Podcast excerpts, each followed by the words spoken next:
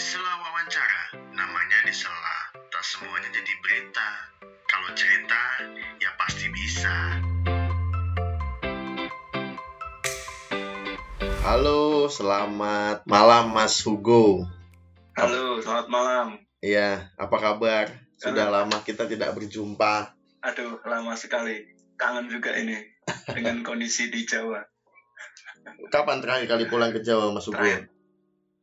Pulang pulang ke Jawa ya tahun kemarin. lah. Tahun kemarin ya. Eh, enggak enggak. Januari mungkin lah. Januari awal. Sampai sini lagi akhirnya. Sampai di Papua. Papuamu di mana sih? Kalau mesnya itu ada di Timika, mes. Tapi kalau dinasnya atau lapangannya ya di pedalaman. Oh, pedalam. Namanya ini kampungnya namanya Bianek Ogom. Hmm. Bianek Bianek Ogom Ogom. Singa hmm. masuk distriknya Tembagapura. Oh, Tembagapura gitu. Hmm. Ya, kalau bayangin Tembagapura kan kayaknya ini enak banget ya. Nah, ini Tembagapura tapi agak geser ke arah ya ke arah timur sedikit lah di Oh, gunung-gunungnya ini. di gunung-gunung. Oh, tapi di situ ada cadangan emas yang luar biasa juga loh. Katanya cadangan emas yang Oh, lagi cadangan geser ke situ juga kayaknya. luar biasa bang. Go. Iya ini Hmm, se- sebenarnya sejak aku tahu bahwa dirimu jadi pengajar di pedalaman Papua itu eh pedalaman bukan sih? Kalau aku salah nggak aku nyebut pedalaman. betul pedalaman. Betul ya? Kategorinya masuk pedalaman. Oke. Eh, di pedalaman Papua ini pasti banyak cerita yang menarik ya. Cerita yang sebenarnya waktu kita bareng-bareng di kuliah gitu. Kayaknya tidak terbersit kamu jadi pengajar di sana gitu ya. Sudah berapa tahun kok ya berarti di situ? hitung-hitung ya dari tahun berapa ya dari 2018 lah Hmm, dua tahun lah ya, mau dua Ya, tahun mau lah ya. tiga Mau tiga tahun. ya Oh, mau gitu. tiga tahun Hmm, hmm, hmm. Gini kok, eh pengajar di pedalaman Papua dan kamu sepertinya bukan jadi guru formal kan, bukan sekolah formal ya? ah kalau saya ini ngurus asrama Oh, ngurus asrama. Gimana dong? Ceritain gue, ceritain gue. pedalaman kita urus di Hmm. sana jadi kalau saya kan masuknya ke swasta ya Hmm, kita ada di yayasan sosial hmm, kita ada mitra dengan lembaga masyarakat Amung Mekamoro Hmm. Amung Mekamoro itu nama suku yang mereka itu terdampak langsung oleh keberadaan tambang hmm, hmm, ya tambang emas lah ya. Nah itu Iya. yang kita jadi mitranya untuk kita ngolah anak-anak yang ada di pedalaman. Oke. Jadi kalau di pedalaman ini kan ada beberapa habit yang agak susah untuk diatur. Hmm, Contohnya kecil ya PHBS lah, kehidupan untuk supaya mereka sehat gitu. hmm, hmm. Jadi kayak masalah kebersihan, kemudian masalah bersosialisasi dengan pendatang ya dalam tanda kutip ya, bukan orang suku asli ya. Hmm, Lalu kemudian kayak misalnya pembiasaan penggunaan bahasa Indonesia itu masih susah banget. Awal-awal aja kalau kita ke pedalaman itu ada anak yang dia tidak bisa bahasa Indonesia sama sekali. Oh, gitu. Itu aduh Hmm. susah banget. Jadi Hmm. kita pakai apa ya kayak penerjemah gitu. Ada satu anak yang dia pernah ke kota, yang dia pernah hubungan dengan orang pendatang, dia bisa bahasa Indonesia agak lumayan lancar. Nah itu yang kita jadikan penerjemah. Itu awal-awalnya. Tapi sekarang udah jalan berapa tahun ya? Dua tahun. Ya ada perkembangan anak-anak lumayan bisa ngomong pakai bahasa Indonesia itu juga Hmm. kebanggaan tersendiri lah Iya, iya, iya, iya. gitu. Hmm. Jadi eh, yang kamu Asik sih sebenarnya. yang kamu apa ya yang kamu didik itu lebih pengajaran dasar ya berbahasa hitungan dasar gitu kali ya gue ya Betul, Hmm. betul. Kita fokusnya masih ke ini apa sekolah dasar, memang anak-anak sekolah dasar. Hmm. gitu Tapi anak-anak di sini semangatnya tinggi bukan main. Hmm. Jadi kalau sebelum ada asrama, anak-anak ini mereka jalan kaki Oh. kurang lebih jaraknya dari rumah ke sekolah kampung yang paling dekat yang mungkin hanya 200 meter Oh. tapi ada satu kampung itu yang jaraknya itu sampai 3 kilo ada yang sampai 5 kilo dan itu lewatnya jalan bukit rawan longsor maksudnya Hmm. tanahnya masih labil Hmm. lewat tebing-tebing gitu jadi kalau kepleset sedikit ya langsung ke sungai kayaknya salam langsung langsung hilang juga bisa Oh, gitu ya. Iya. Anak-anak ya perjuangan anak-anak ini mau sekolah itu juga menurutku hebat banget sih Jadi memang mungkin kesulitan geografis membuat mental mereka lebih kuat dan tough gitu ya, gue ya. oh kuat banget Hmm. jadi gini dulu kita kan pakai rotan nih Hmm. jadi kalau ada anak yang salah kita pukul Iya. ya kan rotan gede-gede bos setangan tangan bos rotannya Iya, iya. satu meter satu meter Hmm. kita babat itu kaki-kakinya pakai rotan Hmm. pok pok pok Hmm. nah sampai rotan-rotan itu patah Ish. Nah. wow. mental mereka saking kuatnya Hmm.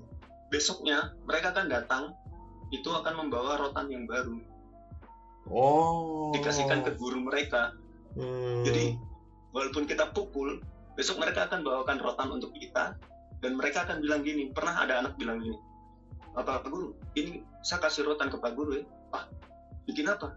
Ah ini Pak Guru butuh toh untuk ajar kita semua yang ada di sini. Wah jadi kayak wih keren juga nih mantap juga nih mentalnya nih. Hmm. habis kita pukul besoknya dia kasih rotan ke kita. Hmm. Tapi apakah Karena- eh, model kamu misalkan ngajarin dengan kekera bahasa dengan kekerasan ya, tapi model pengajaran seperti itu Ya, mempan ke mereka atau akhirnya kan mereka kan eh, ngetes kekuatan mereka juga kan gitu. iya tapi itu sudah dihapus Hmm. satu tahun kemarin kita sudah hapus itu Hmm. akhirnya kita sepakat dengan guru-guru SD, guru-guru SMP, kita mengurangi kontak fisik. Artinya dengan kekerasan itu sudah kita kurangi. Ya ya ya ya ya ya ya. ya. Dan mereka mau mau nerima itu juga, ya baguslah menurut saya. Hmm. Nah, kalau bicara suku go, sebenarnya suku apa yang kamu daerah itu tempatmu itu suku apa ya? Kalau pegunungan itu yang kita ampu itu suku Amungme. Amungme. Iya iya iya. Amungme. Hmm. Aku juga baru tahu suku itu di sini.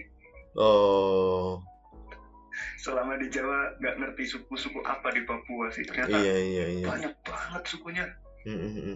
Tapi itu masalah bahasa juga beda go. bahasanya lain. Ada bahasa-bahasa yang mirip misalnya kalau Amume itu bahasanya mirip dengan orang Damal. Tapi Hmm. kalau dengan orang Kamoro yang pantai itu lain lagi. Oh.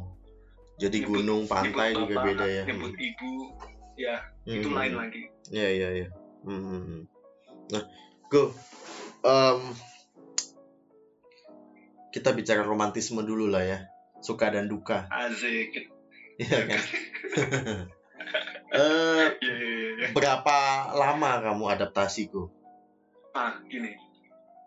Awalnya, jujur ya, kalau saya pribadi itu agak kesulitan adaptasi. Karena yang pertama, orang di sini kan ngomongnya cepet-cepet. Hmm. belum belum lagi ada bahasa-bahasa daerah yang susah untuk dimengerti. Adaptasiku ya satu semester, Hmm. enam bulan lah, baru bisa baru bisa apa ya istilah kata ya gocek gocek kere lah, bercandaan dengan Oh. orang sini itu juga satu semester itu baru nyambung. Hmm. Itu enam bulan itu sudah termasuk sama malaria itu. Enam bulan itu udah termasuk malaria itu. Kalau saya malaria baru tahun ke baru ini tahun kemarin. hmm, malaria. Oh, oke oke. Hmm, hmm, hmm. hancur-hancuran pak kalau kena malaria itu aduh obat penyakit paling paling aneh Paling aneh. Kamu sampai fase kayak kamu orang Paling. gila gitu, gue?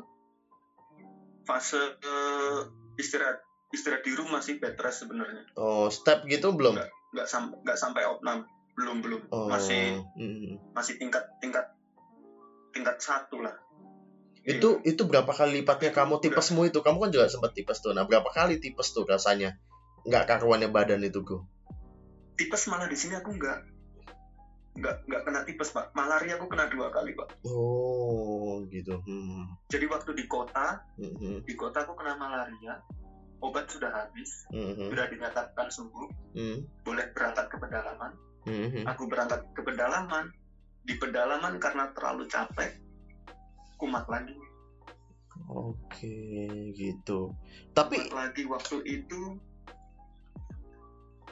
apa obatnya tinggal sedikit stok obatnya yang ada di pedalaman tinggal sedikit akhirnya mau nggak tahan dulu sampai ada kiriman obat dari kota Hmm, sekarang kan sudah memasuk tahun ketiga, lalu kamu sudah beradaptasi dengan ini, gitu, udah lancar gitu. Kalau kita di sini kan sedang disibukkan dengan corona ya, gue ya. Aku merasa di Jakarta itu Hmm, di media bahkan di tempatku mungkin Indonesia itu kan Jakarta sampai Jawa Timur gitu loh, sampai Bali lah gitu. Eh, tapi kemarin juga ya ya saya sempat ngobrol sama teman-teman dari eh, jaringan radio komunitas Indonesia. Sebenarnya isu ketahanan pangan, isu kekhawatiran soal corona di, di kota dan di desa itu berbeda. Ini desanya masih di lereng Merapi nih, Le- masih lereng Merapi ya. Itu aja di- mereka anggap sudah Iya. beberapa isu yang sudah berbeda gitu. Nah, ini jauh lagi ke pedalaman Papua, Bu. Ini Iya. lebih mungkin Hugo boleh masuk langsung ke corona atau dari umum ke spesifik corona. Bagaimana eh, oke kegelisahan isu lokal melihat Indonesia? dalam konteks corona ya Iya, dalam konteks corona boleh. Hmm. Jadi gini, kalau di kota itu sebenarnya kita agak lumayan deg-degan ya, dalam artian kita agak lumayan was-was karena memang di sini tentara dan polisi itu jaga ketat sekali. Hmm, hmm, Jadi kalau sekarang mungkin lebih ketat hmm, jam 2 ke atas, jam 2 siang sampai sore ya, sampai malam. hmm, Kalau ada orang yang keliaran, hmm, itu langsung ditangkap, Hmm. dibawa ke eh, bukan ditangkap ya, dibawa, dicek ke rumah sakit. hmm, langsung seperti itu. Kalau di pedalaman sendiri, kita malah aman, aman banget. Jadi karena aksesnya ditutup, penerbangan ditutup, akses kita cuma penerbangan ya, Iya, iya. Jadi, Hmm, tidak ada akses darat ya. hmm, hmm, Akses penerbangan ditutup, di pedalaman kita benar-benar tidak ada corona. hmm, Tapi salah satu aspek yang bikin kita kewalahan di pedalaman adalah stok bahan makanan sebenarnya. Oke. hmm, karena karena penerbangan tutup akhirnya bahan makanan yang seharusnya sampai di pedalaman itu nggak kekirim Oh. jadi kayak misalnya tentara kalau Hmm. tentara masih ada ya ada ada doorlock Hmm, hmm, kiriman barang dari kota.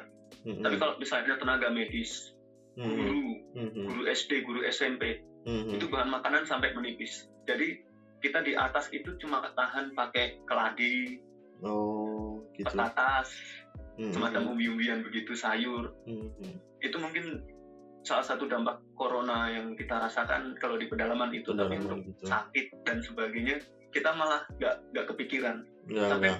Hmm. waktu itu kalau nggak salah kan sekolah-sekolah sudah libur ya maksudnya nggak ada aktivitas ke sekolah ya nah kita itu masih sekolah pak kita masih Oh. buka sekolah satu minggu Hmm, hmm. sampai kita kita telepon ke dinas orang dinas sampai bilang wih kalian itu ada di wilayah yang mana sebenarnya kalian itu masih masuk Papua atau bukan kenapa kalian tidak libur Hmm, hmm, hmm. kalian macam orang dari planet lain saja ini Oh, kayak orang Bekasi dong. oh, akhirnya kayak iya Eh. Iya.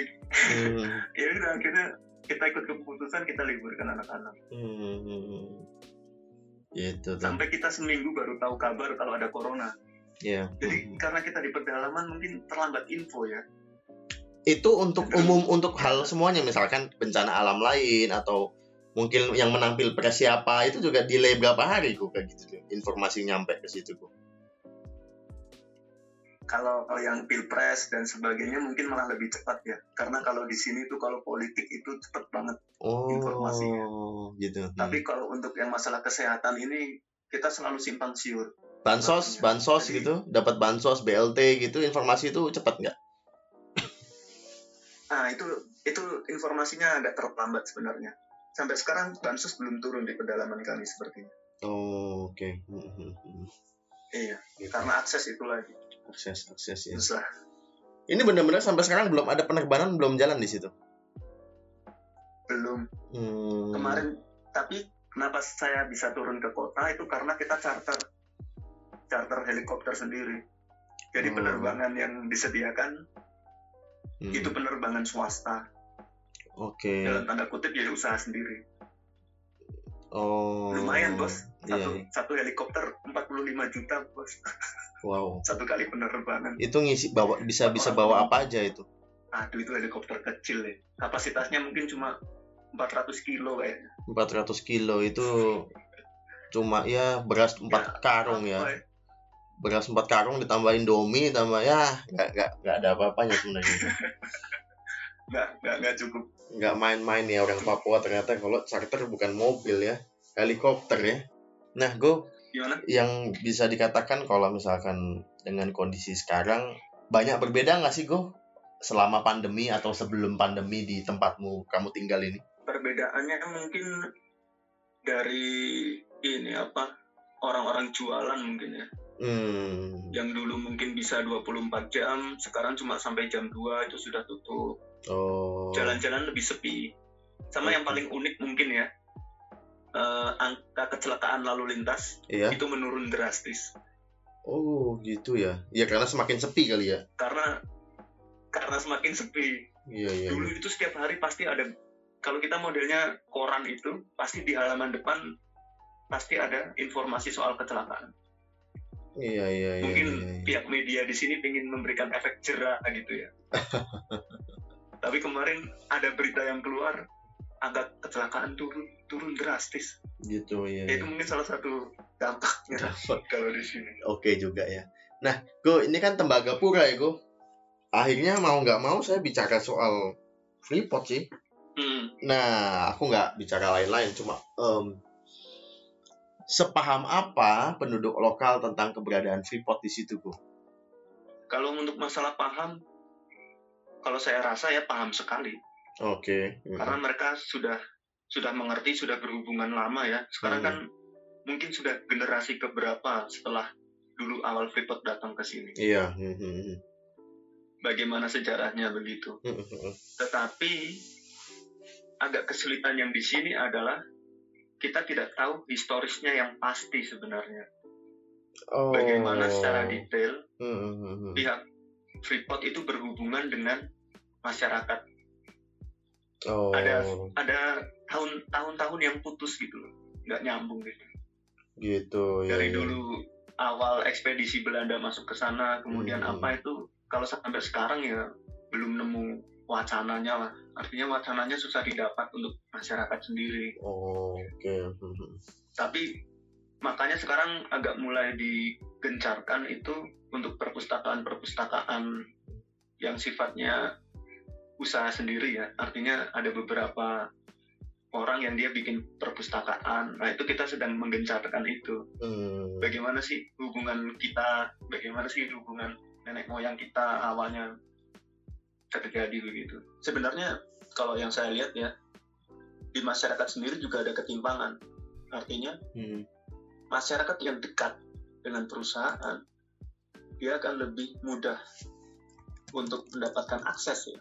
Iya. Tapi untuk masyarakat yang biasa tidak punya hubungan dengan perusahaan itu agak lumayan susah hidupnya. Ya Mm. kasarannya gitu. Hmm. Nah, tapi di, di daerah situ yang jadi karyawan atau pekerja di Freeport banyak loh. Kalau di kota banyak. Oke. hmm. Kalau kalau mungkin boleh buka-bukaan ya. Hmm, Kalau orang-orang pedalaman sendiri hmm, hmm. ada beberapa yang dulu kerja di Freeport. Iya iya. hmm. tapi kemudian dia kayak semacam kena pemutusan hubungan kerja Oke. karena lalai Oh, karena Freeport di sini kan modelnya disiplin iya iya. ketika ada Hmm. karyawan yang dia lupa pakai safety Hmm, hmm, hmm. atau ada safety yang dia langgar Hmm, hmm. memang kemungkinan langsung pemutusan hubungan kerja Em, penduduk di sini itu Hmm, dulu pernah kerja di Freeport tapi sekarang dia sudah keluar hmm. itu ada yang seperti itu atau yang kedua itu karena insiden. Oke. kayak misalnya dulu pernah ada insiden di Freeport itu ada tambang yang runtuh yang kemudian ada beberapa orang yang dia memutuskan untuk mundur dari kerja.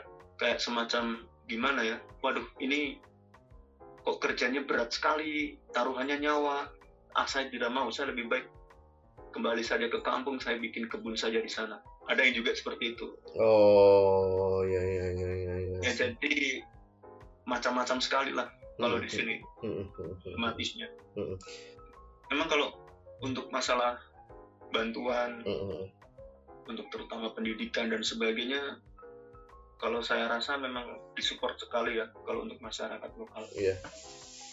jadi kalau misalkan disuruh untuk memperbaiki hidup ya memperbaiki hidup tapi cuma setengah-setengah. Nggak nggak totalitas gitu. Hmm, gitu. itu yang kemu- kemudian jadi polemik juga. Jadi banyak yang kerja tapi juga banyak yang keluar. Banyak yang direkrut tapi juga banyak yang dikeluarkan. Ah, dinamikanya apa ya? Perusahaan perusahaan besar yang ketat sekali lah Iya iya iya paham sekali paham sekali. memang memang ada training ada dan sebagainya ada tapi belum cukup juga ternyata untuk masalah Mhm, itu mhm, mhm, mhm. Mhm. Go, go. Ya. Go. Eh, Ya. Kalau terkait dengan apa isu bahwa saham mayoritas sudah didapatkan di Indonesia, udah dapat tuh informasi itu di teman-teman di tempatmu tinggal itu. Untuk kayak misalnya sudah ada Inalum Ah iya iya iya. kalau kita sudah tahu gitu itu Hmm. cepat banget malah Oh itu lo duluan malah masuk ya? udah kayak pesan udah udah kayak pesan berantai Iya iya iya. jadi karena di sini mulut ke mulutnya kan masih kencang Hmm. nah efeknya juga sebenarnya nyambung ke ranah hubungan dengan pedalaman jadi selama ini Freeport kan memberikan CSR untuk pedalamannya Iya. kayak misalnya transportasi helikopter Hmm. itu dulu kita dulu masyarakat itu disediakan tapi kalau sekarang itu ada perubahan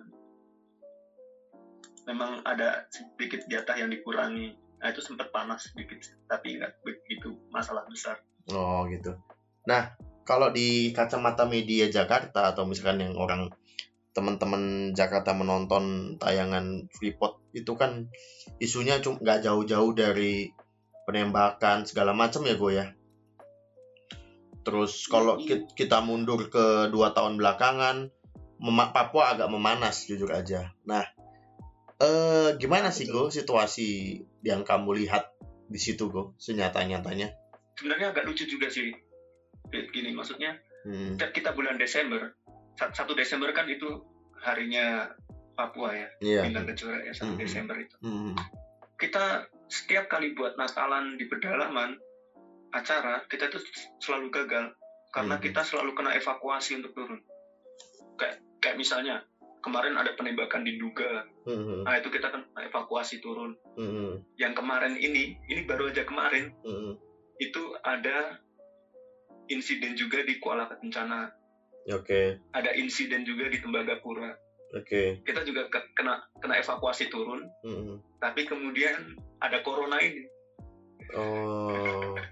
jadinya macet jadinya jadinya kemudian kita lihat lagi oh ternyata aman ya sudah kita lanjutkan KBM Hmm. belajar mengajarnya kita lanjutkan Hmm. kita dengar tembakan kok kita tuh Oke. dengar tembakan Hmm. Dengar. sampai sampai asrama itu anak-anak asrama itu kita kumpulin di dalam kamar Hmm. udah kalian tenang santai saja itu cuma orang lewat saja memang mereka lewat mereka lewat di bukit di atas kami kalau menurut cerita ceritanya keamanan di sana sih begitu Lalu gimana sinergi dalam artian kan nggak mungkin TNI dan Polri bisa bekerja sendiri ya gue tanpa melibatkan warga sipil di situ ya.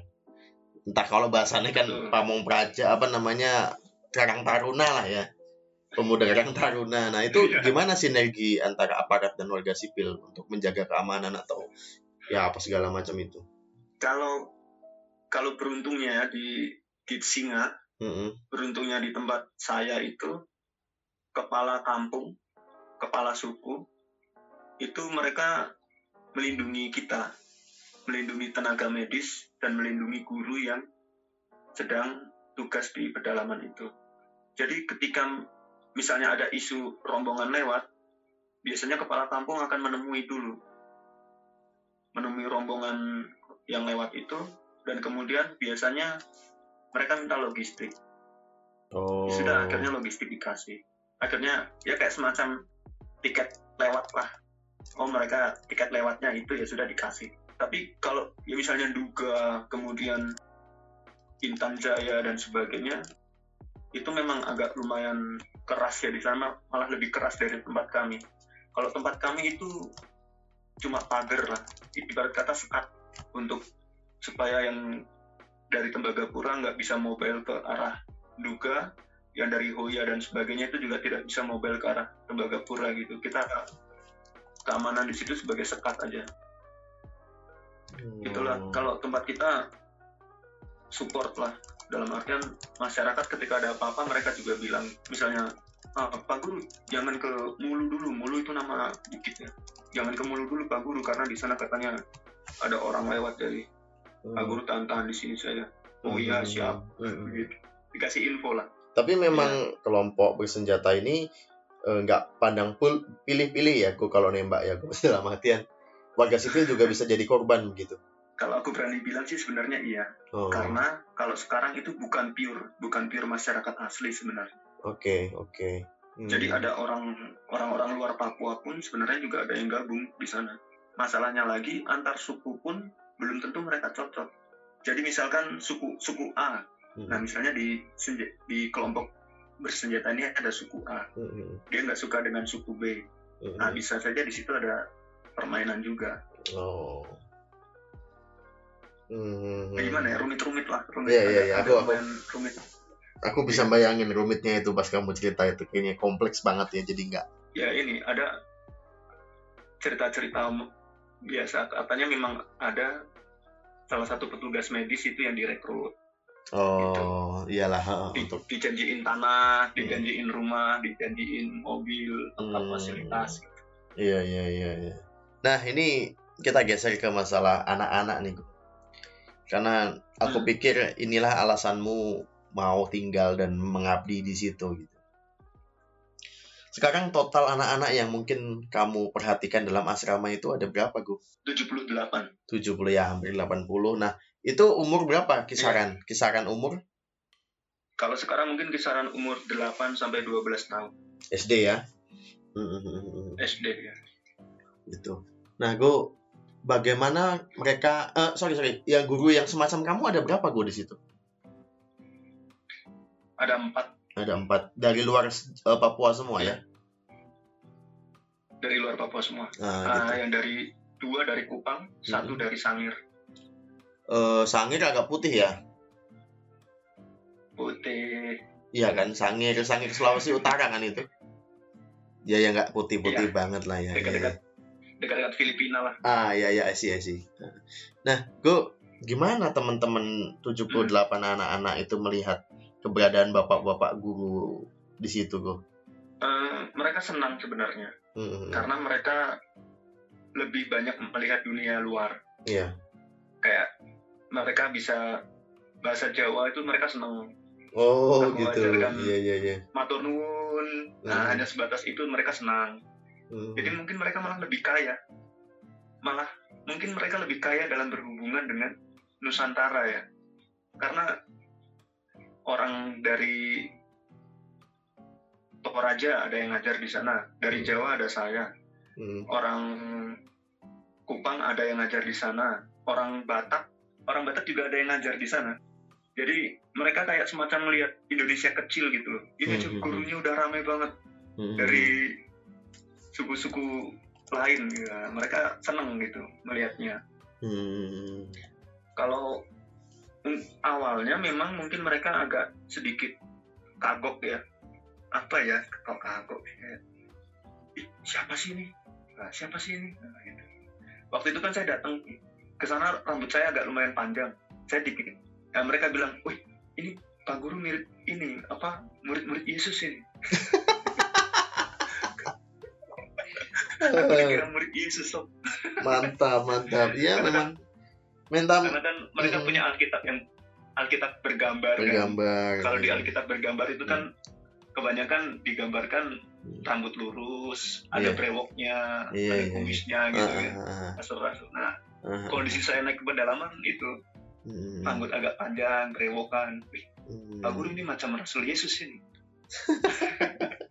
untung nggak disuruh doa ya bilang, untung nggak disuruh doa ya oh iya, Iya. kalau doa wah Nah, makin mantap juga. mukjizat terjadi Tapi di situ nggak mau pendekatan ini, eh, tapi untung ya, untung yang aku bilang di sini kita ada kedekatan agama ya. Heeh. Artinya kalau di pedalaman kan mayoritas Kristen. Iya. Malah mungkin hampir semuanya Kristen ya. Eh, jadi ketika kita berhubungan mungkin lebih enak. Jadi mempersatukan kita mau nggak mau ya agama itu tadi. Hmm, gitu gitu gitu Tapi memang ada, memang ada. sekarang tinggal satu sih guru yang Muslim. oke Nah itu juga lebih seru lagi buat ngobrol sama guru itu.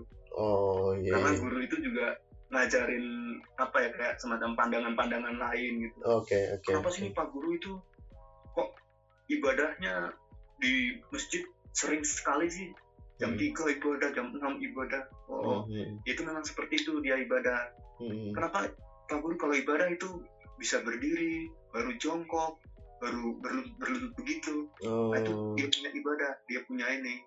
hmm, Eh Pak Guru puasa ya? Iya puasa. Itu karena memang seperti itu. Nah jadi oh, anak-anak di sana semakin kaya sebenarnya. mempelajari itu juga iya ya tapi mayoritas Iya. di sana eh, Karena Katolik kebanyakan- Kristen ya ku Kristen. Kristen ya oke hmm, Malah mungkin 90% mereka Kristen. Kristen ya hmm, gitu ya ya Hmm. ya ha, ha. lalu go ini eh, aku nggak tahu lah mungkin kamu mundur ke belakang sedikit melihat eh, dulu kamu melihat Papua seperti apa lalu sekarang kamu sudah di situ hampir tiga tahun melihat Papua seperti apa gimana go pandanganmu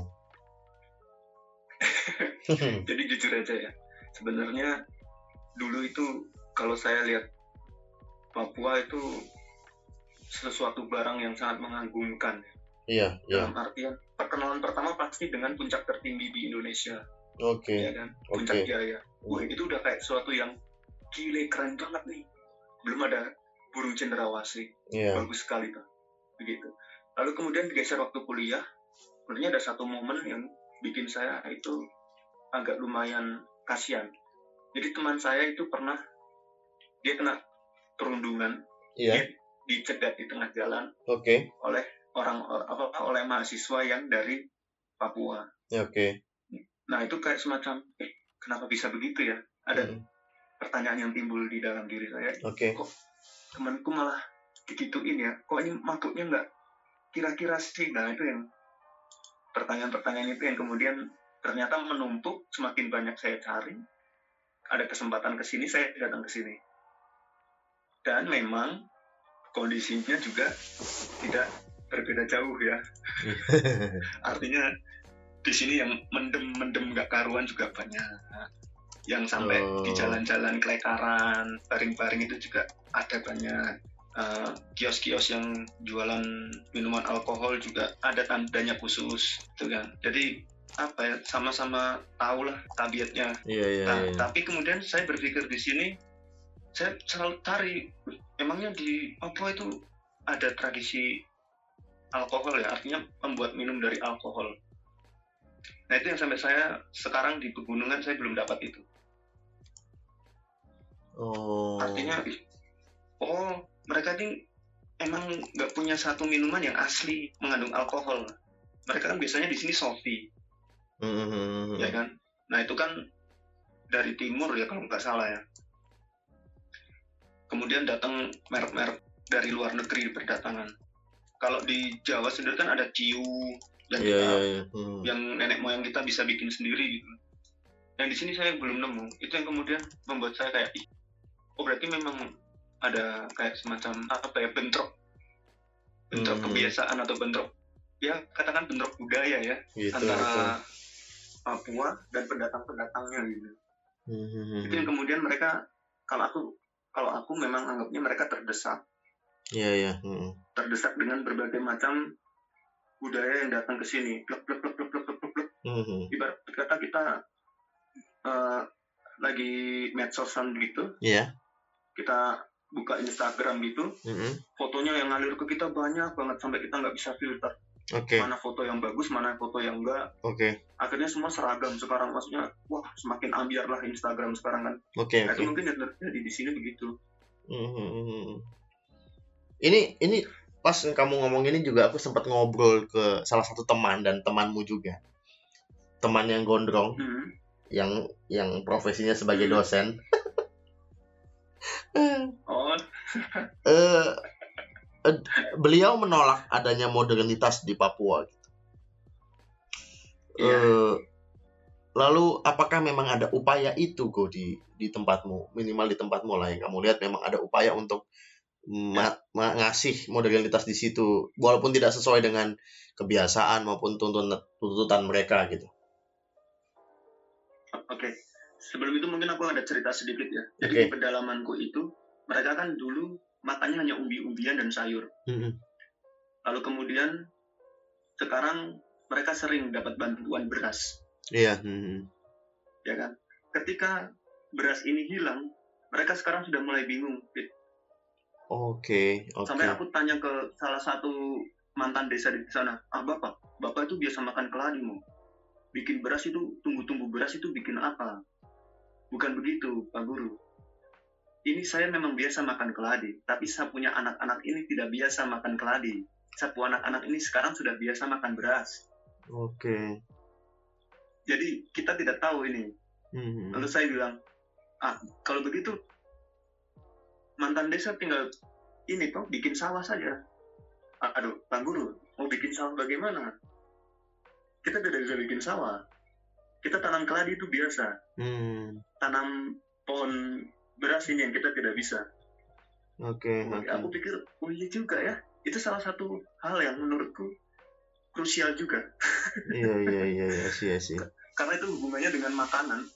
Hmm. efeknya efeknya sampai seperti itu sebenarnya Fit, kalau di pedalaman ya.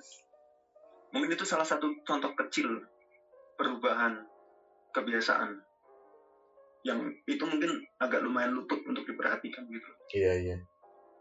Jadi akhirnya mengubah generasi ya, Go. Betul. Hmm. Contoh kecilnya lagi gini. Misalnya kita sudah teriak-teriak nih di atas. Kalian harus mandi dua kali sehari. Kita udah teriak-teriak. Kalian kalau punya baju dicuci. Tapi sekarang pertanyaannya, mereka dapat sabun sama deterjen dari mana? Oke oke oke. Ya, oke Oke. oke lah kalau misalnya suku Badui, suku Badui mereka memakai daun-daunan untuk pengganti sabun, untuk membersihkan rambut. Mereka pakai daun-daunan. Hmm. Tapi kalau orang yang ada di sini, mereka tidak bisa serta merta seperti itu gitu loh. Maksudnya kehidupan kebersihan mereka lain sekali Iya iya iya. Gitu. Mungkin Oke. mereka pakai daun gatal gosok tubuh mereka gitu Hmm. untuk menyegarkan badan ya. Iya iya. Nah, Nah, di situ eh, orang-orang tua banyak loh. Dalam artian umur 50 tahun ke atas sudah cukup banyak atau eh, kaum-kaum produktif kayak kita nih yang paling banyak. Ini Ji, aku ngomongnya di pedalaman aja ya. Iya iya di pedalaman aja. Hmm. Karena kalau di kota mungkin hampir seperti kota-kota yang lain. Ah, Tapi iya. kalau di pedalaman itu kebanyakan besar adalah manula atau usia lanjut. Oke. hmm. Yang seumuran SMA, SMP Hmm. itu kuliah itu kebanyakan sudah merantau ke luar pulau Oh. atau kota Hmm. untuk lanjut studi di sana. Oh gitu. Hmm. Lalu usia-usia produktif misalnya antara 30 sampai 40 Hmm. itu sebagian besar sudah diambil oleh perusahaan, Hmm. sebagian besar sudah punya pekerjaan di pemerintahan, Hmm. sebagian besar masih jaga kampung Oke. gitu Hmm. Gitu. Nah, jadi kalau bisa dikatakan apa ya kalau prediksinya prediksinya kita, gimana? prediksinya kita sebenarnya memang mungkin suatu saat pedalaman itu akan ditinggalkan kalau kondisinya akan seperti ini terus pasti akan Hmm. suatu saat pedalaman akan ditinggalkan semua akan hijrah ke kota dan itu yang memang kalau menurut saya paling ditakutkan karena ada kaitannya dengan perubahan adat artinya perubahan norma yang mereka anut selama ini Hmm. jadi kalau kebiasaannya misalkan bakar batu Hmm. bakar batunya juga sudah berkembang nggak nggak yang nggak bisa dikatakan nggak murni ya iya. artinya ada penyesuaian-penyesuaian kalau sekarang ini Hmm. sama ada pengajaran-pengajaran yang sifatnya dengan kedaerahan ibarat kata peribahasa-peribahasa daerah nah itu yang agak lumayan kalau aku bilang ya ada yang lupa Oke, oke, di oke. sini nggak ada mulok muatan lokal nggak ada di sekolah-sekolah itu Iya. pengetahuan saya ya Hmm. muatan lokal mungkin hanya sebatas tarian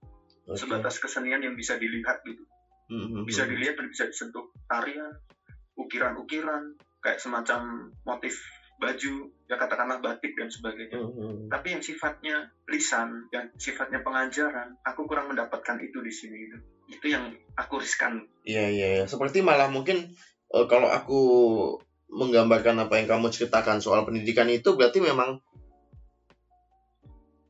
upaya mencerdaskannya nggak terlalu masif gitu ya. Salah nggak aku ngomong kayak gitu? jadi ibarat gini kita pakai kurikulum yang baru ya Hmm, hmm, pertanyaannya adalah di kurikulum itu seberapa besar sih porsi untuk membicarakan masalah adat. Oke, suku tertentu gitu oke, oke, oke. memang di situ ada pancingannya Hmm, Tapi hmm. masalahnya lagi adalah kita sebagai tenaga pengajar mau belajar tentang suku, mau belajar tentang ini itu pun harus pendekatan yang sangat lama sekali. Iya, iya, iya, iya. Ya kalau di kalau di Jawa kan ada pepak basa Jawa. Ah, Nah, kita kan bisa belajar di sana. Tapi kalau di sini sumbernya itu yang kita harus cari sampai wow lah. Bahkan kemarin aku juga baru tahu ternyata di sini ada beberapa suku yang memakai pola kalimat gitu. Kalau kita kan SPOK ya. Iya, iya. Kalau di sana itu SOP. Saya keladi makan. Bukan saya makan keladi, tapi saya keladi makan. Oh. Itu aku juga baru tahu kemarin. Oh, Oh. makanya aku ngajarin bahasa Indonesia tuh susah banget. Hmm. Mereka tuh sering kebalik-kebalik itu. SPOK itu Oh. sering kebalik-kebalik. itu itu itu berkenaan dengan bahasa daerah mereka nggak ya? Memang akhirnya struktur Ya. ka- kalimat begitu Iya. ya. Iya, iya. Hmm. Dan parahnya lagi, nggak nggak ada kayak semacam kesepakatan bersama. Hmm. Kayak misalnya di sini kan terima kasih itu aye ya. Kalau di Hmm. Amume ya, Hmm. terima kasih itu kan bahasa lokalnya aye. Aye. Hmm. Nah, itu ada yang tulis AIE, Hmm. ada yang tulis AIE. Hmm. Jadi kita mau buat cerita yang itu dari bahasa lokal pun Hmm. kita agak. Kesulitan. Karena kekuatan lisan yang ada ya di situ ya. Iya, kekuatan Hmm. lisan dan Hmm. kayak semacam lompat. Hmm. Maksudnya bu- budaya tulisnya ada apa ya? Misionaris Belanda, misionaris Belanda ini sudah melakukan pendekatan yang menurutku sungguh luar biasa, Hmm. yaitu membuat bahasa lisan mereka menjadi bahasa tulis. Oke. Hmm. Tapi itu tidak dikembangkan dengan baik untuk yang sekarang kalau menurut saya ya di Hmm. pengajarannya Oke, oke. Hmm. gitu. Hmm. Oh, go. Sudah 53 menit dan nggak nggak cukup nih ngobrol kamu dalam sama dalam kondisi menceritakan pengalamanmu dua tahun dalam tiga jam tuh kayaknya nggak cukup juga. Tapi oke lah, kita kita bagi-bagi nanti Gak kerasa ya. mungkin ada episode kedua, episode ketiga. Ini mungkin pertanyaan-pertanyaan terakhir. Hampir tiga Iya. tahun gue di situ. Eh, kira-kira penasaranmu masih besarkah? Atau mungkin ya nanti ketika kamu sudah berumah tangga mungkin kamu akan kembali ke Jawa atau ke mana gitu. Bagaimana untuk mungkin proyeksimu ke depan melihat kondisi yang kamu ceritakan tadi gitu. Kalau memang menurut saya ya, kalau misalkan memang mau benar-benar membangun Papua, itu memang orang yang memang mau nggak mau harus stay, nemenin mereka terus. Oke. Oke. Dan untuk masalah penasaran, penasaran banget. Hmm. Mereka punya apa ya? Adat mereka sebenarnya sungguh luar biasa. Hmm, tapi hmm, karena mereka tidak bisa membahasakan itu ke Hmm, bahasa nasional dan internasional hmm, hmm. akhirnya mereka stuck Ya kan? Oh, karena menurutku budaya yang sekarang diapresiasi itu ketika kita bisa menggunakan apa menceritakan adat itu dengan bahasa internasional oke. Hmm, hmm. wayang wah puppet show wah Hmm, kita hmm. kenalkan ke dunia internasional baru diakui itu budaya yang bagus Oke. permasalahannya haruskah seperti itu itu yang sampai Hmm, sekarang hmm, aku hmm, terpikir lah memang harus harus Hmm. dibahasakan ke bahasa nasional harus dibahasakan ke bahasa ini supaya kita hmm, mau menghargai apa hmm. kebudayaan lokal. Iya, iya. Tapi, Contohnya kayak tarian. Hmm, tarian tarian di sini kan kalau kita lihat sepintas tarian apa sih? Cuma maju mundur maju mundur. Hmm, tarian apa sih? Cuma maju mundur maju mundur gitu. Tapi ternyata di dalam tarian itu ada beberapa hal yang memang nggak bisa untuk ditampilkan secara umum. Hmm. maksudnya ditampilkan secara panggung ya. Harus dimodifikasi dulu. Karena memang mereka modelnya tarian itu adalah kalau mau ikut nari ya boleh silahkan gabung artinya tari komunal. Hmm. itu yang apa ya untuk dibuat show memang harus modifikasi. Nah apakah memang harus dibuat show? Baru kita kemudian bisa menghargai suatu bentuk kebudayaan itu masalahnya Hmm. Hmm. Iya, iya, dan iya. untuk kalau misalnya sudah berumah tangga yaitu itulah mohon doa restunya saja Oh, iya. aku juga lagi mikir-mikir masalah itu juga Iya, iya, iya. Aku aku sangat aku mau ngomongin ini agak flashback jauh dan nggak relate dengan si obrolan kita. Tapi kemarin aku sempat Iya. nonton filmnya Cokro Aminoto itu yang Reza Rahardian tentang eh, bagaimana Iya. dia mengenalkan konsep hijrah itu loh, Go. Itu itu menarik Iya. juga maksudku itu menarik dan itu juga hijrah itu juga kayaknya jadi misteri kita ke depan nggak tahu gimana kan. Hijrah itu pindah secara eh, titik ke titik lain atau kondisi apa pun dalam tahapan hidup bukan juga nggak nggak nggak ngerti ya masih jadi misteri ya gue ya tapi Hmm, eh, jadi jadi pengasuh asrama kayak kamu ini kan nyarinya nggak gampang ya gue maksudku ya siapa sih? Kan yang jelas oke dia harus tinggal jauh dari eh, zona nyamannya. Mencintai. Minimal harus mencintai Papua lo kan gue sepakat nggak ya dengan statement gue ini? Kalau itu aku sepakat. Nah, yang ketiga adalah ya maksudku ada ada kebesaran hati untuk saling berbagi itu yang menurutku. Dan jujur para pendengar semuanya memang saya mengenal Hugo ini dari dulu seperti ini orangnya memang eh tidak pernah saya ngomongin uang sama Hugo. Iya, saya nggak pernah ngomongin uang sama Hugo. Hugo ini humanis banget orangnya. Jadi kalau besok besok mungkin setelah mendengar ini teman-teman tertarik dengan eh, Papua dalam konteks eh, pedalaman apa namanya gue sorry gue nama pedalaman mau apa gue namanya singa singa Singa distrik tes singa Desinga Tembagapura. Desinga distrik Tembagapura. Hmm, iya. Hmm, itulah. Nah itu. Distrik itu kecamatan kali ya gue atau kabupaten gue kecamatan. Kecamatan ya. Nah gitulah. Jadi besok kalau ada yang tanya tentang profilmu aku bagi nggak apa-apa kali gue ya? Atau aku seleksi Ya, gitu kali kali nanti ya nggak apa-apa kasih kasih aja. Iya iya iya. Kalau untuk kita saling berbagi ya Hmm, oke kenapa enggak Iya iya iya iya. Gitu. Oke deh, Mas Hugo sudah 5 hampir satu jam nih. Eh pendengarnya, ya pendengarnya pasti pendengarnya harus kena macet di jalan satu jam setengah. Berarti rumahnya kalau nggak di eh, Bekasi ya di Cibubur lah. Lalu eh, banyak banget hal yang saya dapatkan dari obrolan kita malam hari ini dan inilah obrolan terdalam kita selama lima tahun atau enam tahun terakhir kali ya. Iya kita, Nice. iya iya, lama banget ya. kita cuma ke- ketemu 15 menit ya. Lah iya ya kemarin ketemu cuma 15 menit dan eh, Hugo teman teater saya waktu di di kampus sekarang dia jauh di Papua dan saya amazing lah karena saya pikir dia memilih jalan eh, kesenian gitu tapi sekarang dia Asik. memilih jalan pendidikan. Semoga Hugo tidak sedih menterinya eh, ini ya muda ya. Menterinya Hugo kan muda nih, eh, Pak Nadim ya. Eh, Mas Na Mas Menteri, Mas Menteri, sorry, Mas Menteri. Gitu.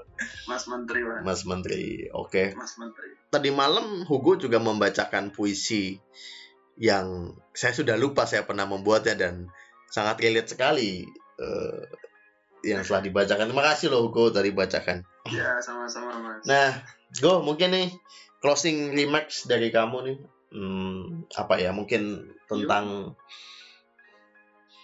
apakah menurutmu eh, anak-anak Papua setidaknya ya seperti yang 78 anak kamu lihat sekarang punya masa depan yang sama-sama menjanjikan dengan anak-anak yang hidup di Pulau Jawa, Go.